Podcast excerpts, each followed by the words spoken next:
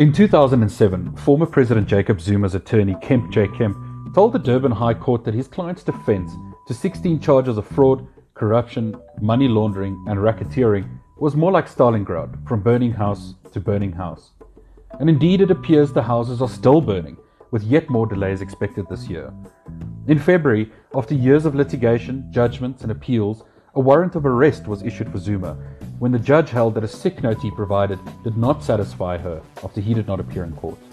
When Mr. Zuma fell ill eh, in February and had to, to go to Cuba, uh, the learned judge at the time sort of disbelieved the letter from the doctor and issued a warrant of arrest. But to put that matter to bed once and for all, we've tried to get the doctor again, uh, who was disbelieved, whose note was disbelieved to do it again to indicate that Mr. Zuma was indeed in Cuba and he was ill.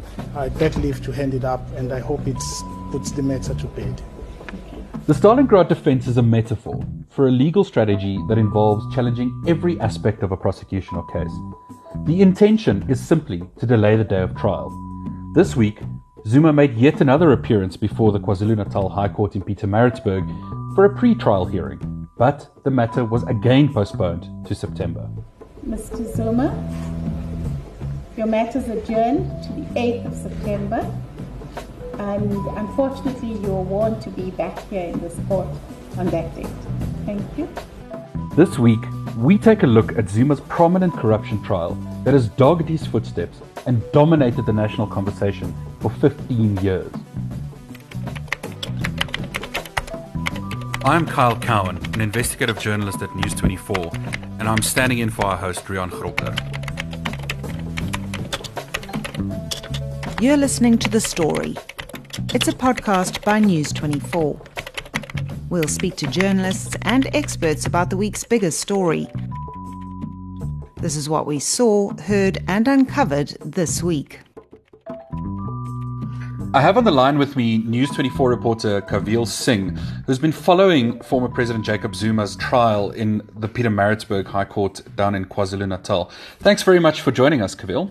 Thanks so much for having me, Kyle.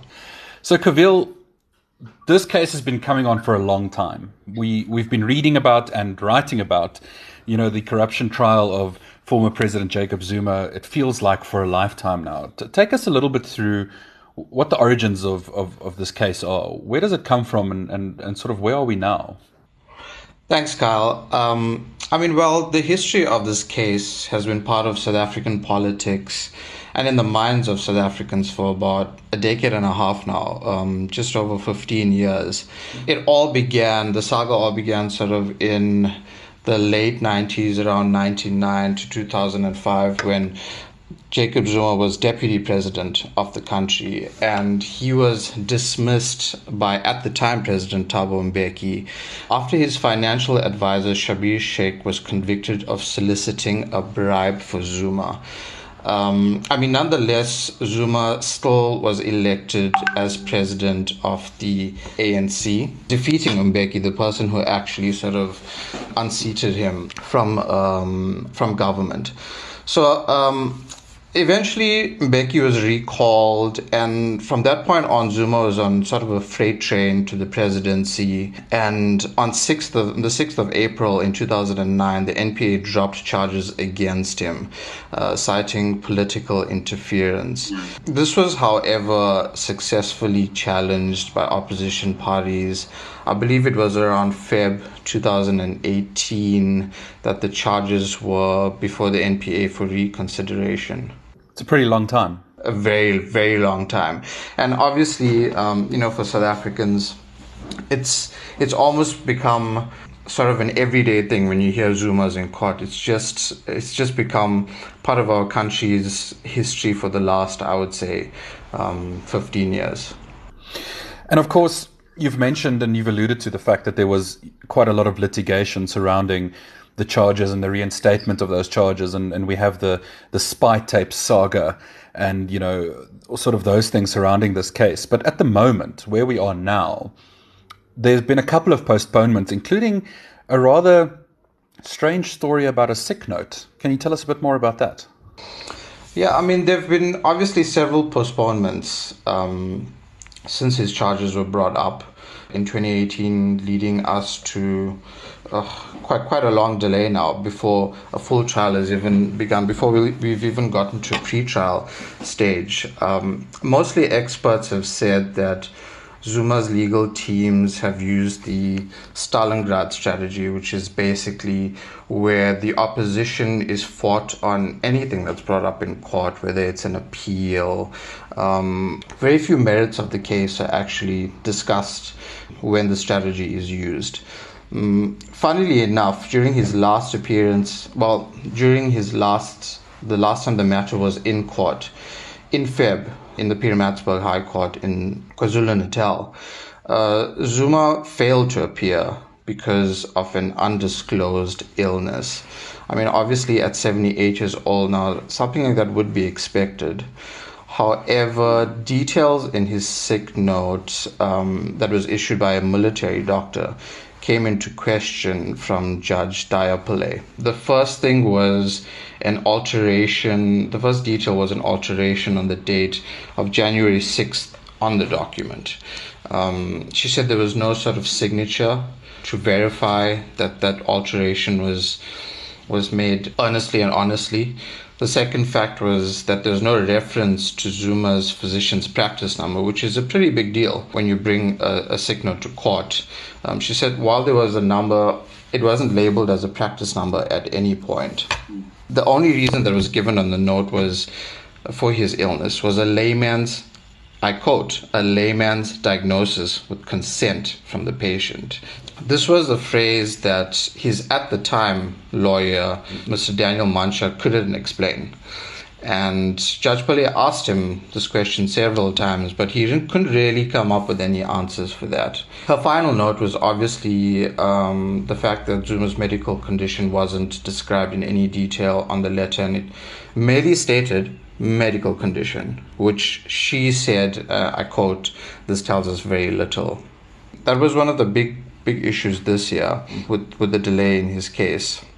His lawyer, uh, Muzi Sikhakhane, his new lawyer, um, who came in after Mr. Daniel Mantsha was seemingly fired after the note debacle in court, said that uh, Zuma risked his life to come into court. This was on Tuesday saying that Zuma was at an advanced age. Ironically, on the day, you know, we're discussing postponements and delays in this case, Zuma's defense team blamed the National Prosecuting Authority for delays, claiming that Zuma was ready, as they've always said, and has been seeking his day in court.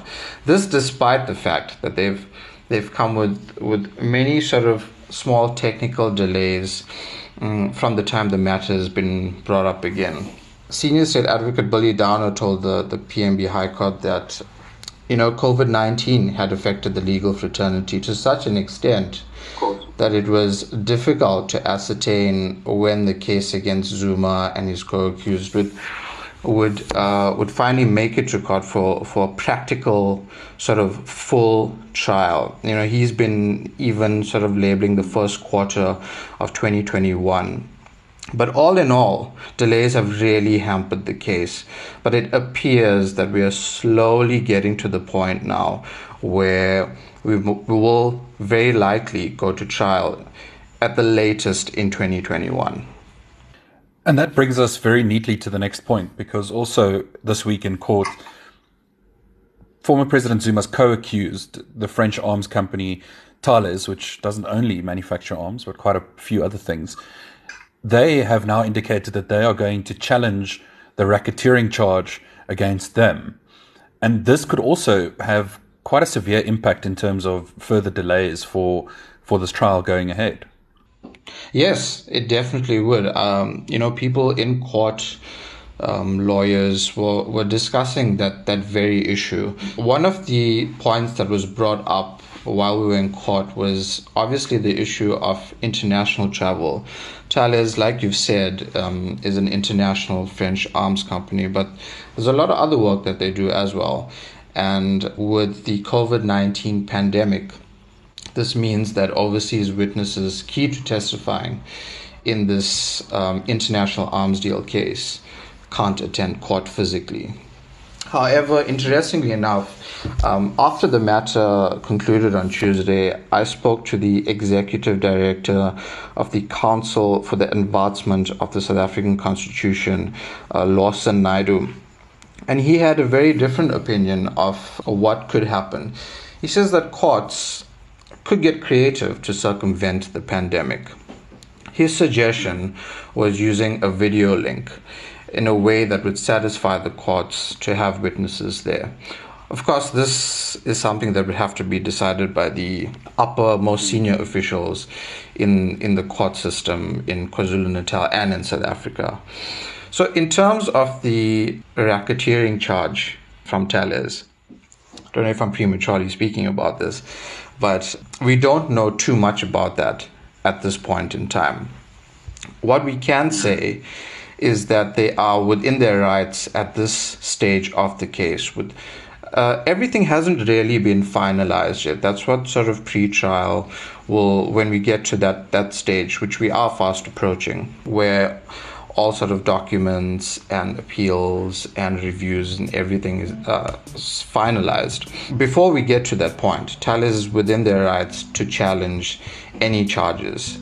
Um, so on Tuesday, representing um, the French arms company, Advocate Barry Roux said that before these charges are finalized, they would challenge one of the main charges against them, which is the racketeering charges. He unfortunately didn't reveal too much in court. What he did say was that that it would deal with a specific part of the indictment when it comes to racketeering and whether this was competently instituted. What this tell us, tells us is, is that they will more than likely unpack almost every aspect of that charge and um, zoom in on it in the most intense way. So this would definitely, almost definitely see a delay in the trial.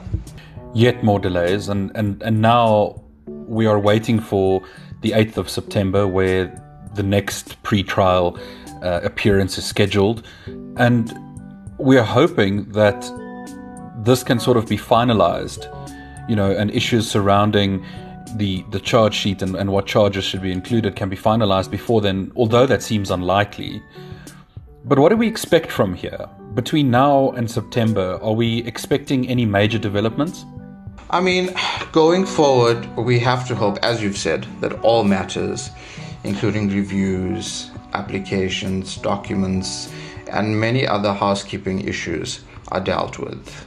How COVID 19 will play a part in that is yet to be seen. We've already seen the matter come up in court, and we've already seen um, Zuma's defense team saying that he's at an advanced age um, even going as far as saying that he took a risk at a, even attending court this past Tuesday.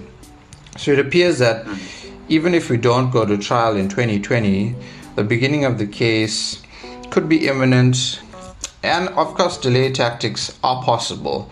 But it appears that we are we are coming to the end of of all sort of delay tactics, and at the latest in 2021 we could be going to full trial for this case. But of course, you can never say with um, former President Jacob Zuma. He is one of the, the most crafty politicians, strategists I think anyone has seen, and he's he's often been the most dangerous when he's backed into a corner. Thank you, Kaveel. Eleven years later, many now doubt that 78 year old Zuma's trial will ever go ahead. In May, prosecutors found evidence of more payments made to him, which has necessitated an update to an old forensic report used to charge him. Will he ever have his day in court, as he has long claimed to be looking forward to? Only time will tell. Thank you for joining me. I'm Kyle Cowan, and this episode of The Story was produced by Shantae Schatz.